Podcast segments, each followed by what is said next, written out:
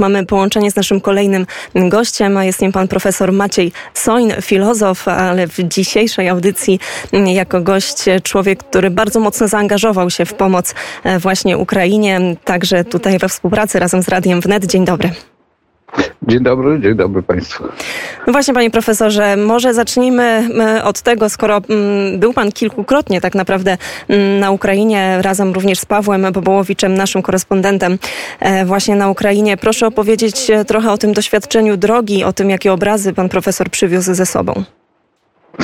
E, no, oczywiście pierwsza rzecz, która się w trakcie tych, tych, tych wyjazdów jakaś refleksja nasuwa, no to, że nastąpiła dość istotna zmiana w nastrojach społecznych również na Ukrainie.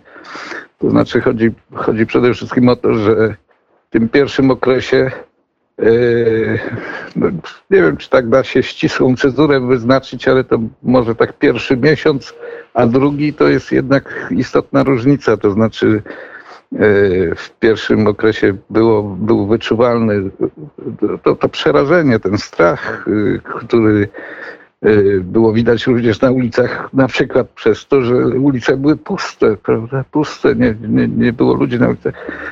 Natomiast drugi miesiąc, a już zwłaszcza ostatni okres, no to zdecydowanie jednak ulga, prawda? Taka zmiana nastroju, zmiana nastawienia, ludzie z, z, mówimy z, zwłaszcza o zachodniej Ukrainie, prawda? Bo to oczywiście y, jest też specyfika związana z tym, że, że te główne działania wojenne nie odbywały się na, na zachodniej Ukrainie.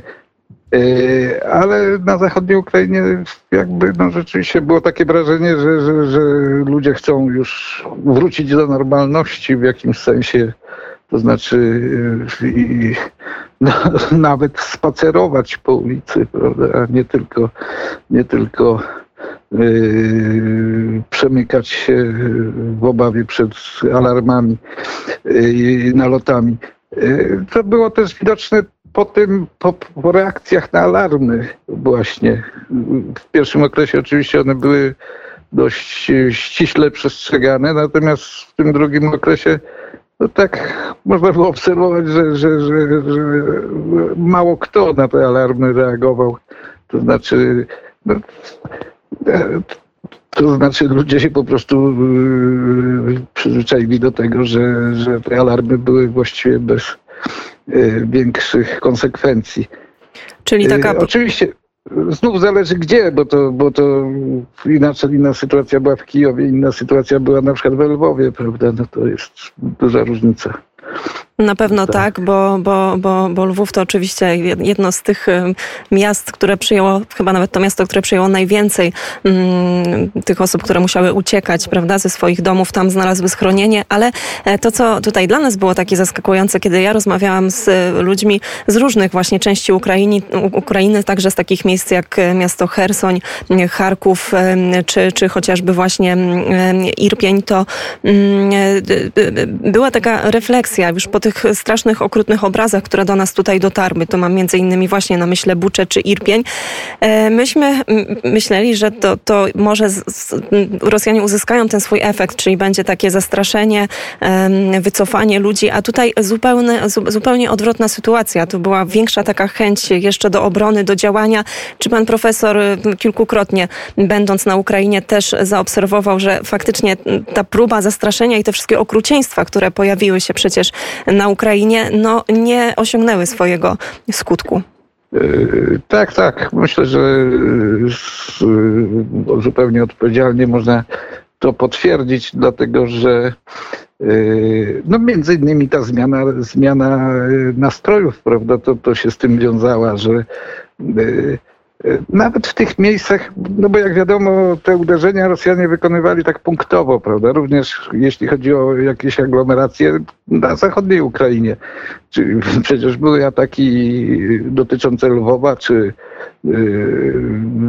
Żytomierza, tak bodajże. Yy, więc yy, no ale to przyzwyczajenie się, to lekceważenie tych, tych, tych, tych, tego zagrożenia, to też się wiązało właśnie z tą zmianą nastawienia wobec zagrożeń i wobec samych Rosjan, prawda, jako agresorów, no bo, no bo nawet w tych miejscach, które były bardzo blisko. No, niejednokrotnie nocowaliśmy na przykład gdzieś tam, no, opowiadano nam, o tutaj 200 metrów dalej uderzyły właśnie rakiety, prawda, w Chmielnickim bodajże, na przykład tak. E, ale, e, no ale to nie wywoływało właśnie tego efektu przestrachu, tylko wręcz przeciwnie, właśnie, właśnie chęć wręcz jakiej, jakiejś, jakiegoś odwetu można chyba stwierdzić, że to, to ta próba zastraszenia, ona, ona po prostu się Rosjanom nie, nie udała. Panie profesorze, to teraz już e, przejdźmy e, do tematu, można powiedzieć, najważniejszego, czyli do kwestii e, pomocy. Co udało się zrobić, jeżeli chodzi o te wyjazdy, które do tej pory odbyli panowie na Ukrainę, a także czy jeszcze może pan profesor ma w planach jakiś konkretny wyjazd? Jak wygląda sytuacja, jeżeli właśnie chodzi o tą pomoc i też jak ona była odbierana, jak odbierani, odbierany był pan profesor na Ukrainie i Polacy, którzy z panem tam jeździli? No, może zacznijmy od ostatniej kwestii. To niewątpliwie reakcja wszystkich, który, którzy, z którymi miałem do czynienia, to była taka, że y, ogromna wdzięczność, prawda, no takie rzeczywiście bardzo y, duże wyrazy sympatii i wszelkiej możliwej pomocy, bośmy niejednokrotnie nocowali y, no po prostu znajomych znajomych, prawda, więc, więc to się wiązało też i z zaangażowaniem w tym sensie.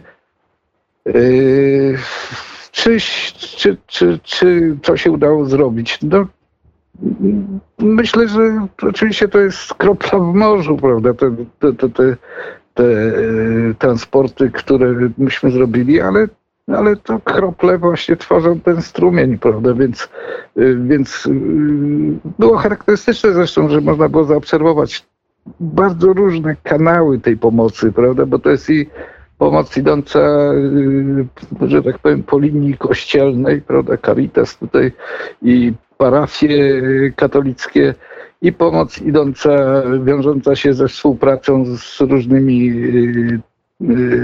organizacjami na Ukrainie, no a też i jakieś związki z bardziej już poważnymi siłami, o których tam za bardzo dużo nie można powiedzieć, prawda, ale więc różne te kanały były i na tyle, na ile można było pomoc o bardzo różnym charakterze również, prawda, od, począwszy od takiej naj, najprostszej pomocy humanitarnej, y, żywności, środki y, medyczne, y, środki chemia wszelka, prawda? No to wiadomo, co jest potrzebne. Więc bardzo duży ten asortyment i bardzo duża współpraca różnych organizacji, które się tym zajmują na większą czy mniejszą skalę.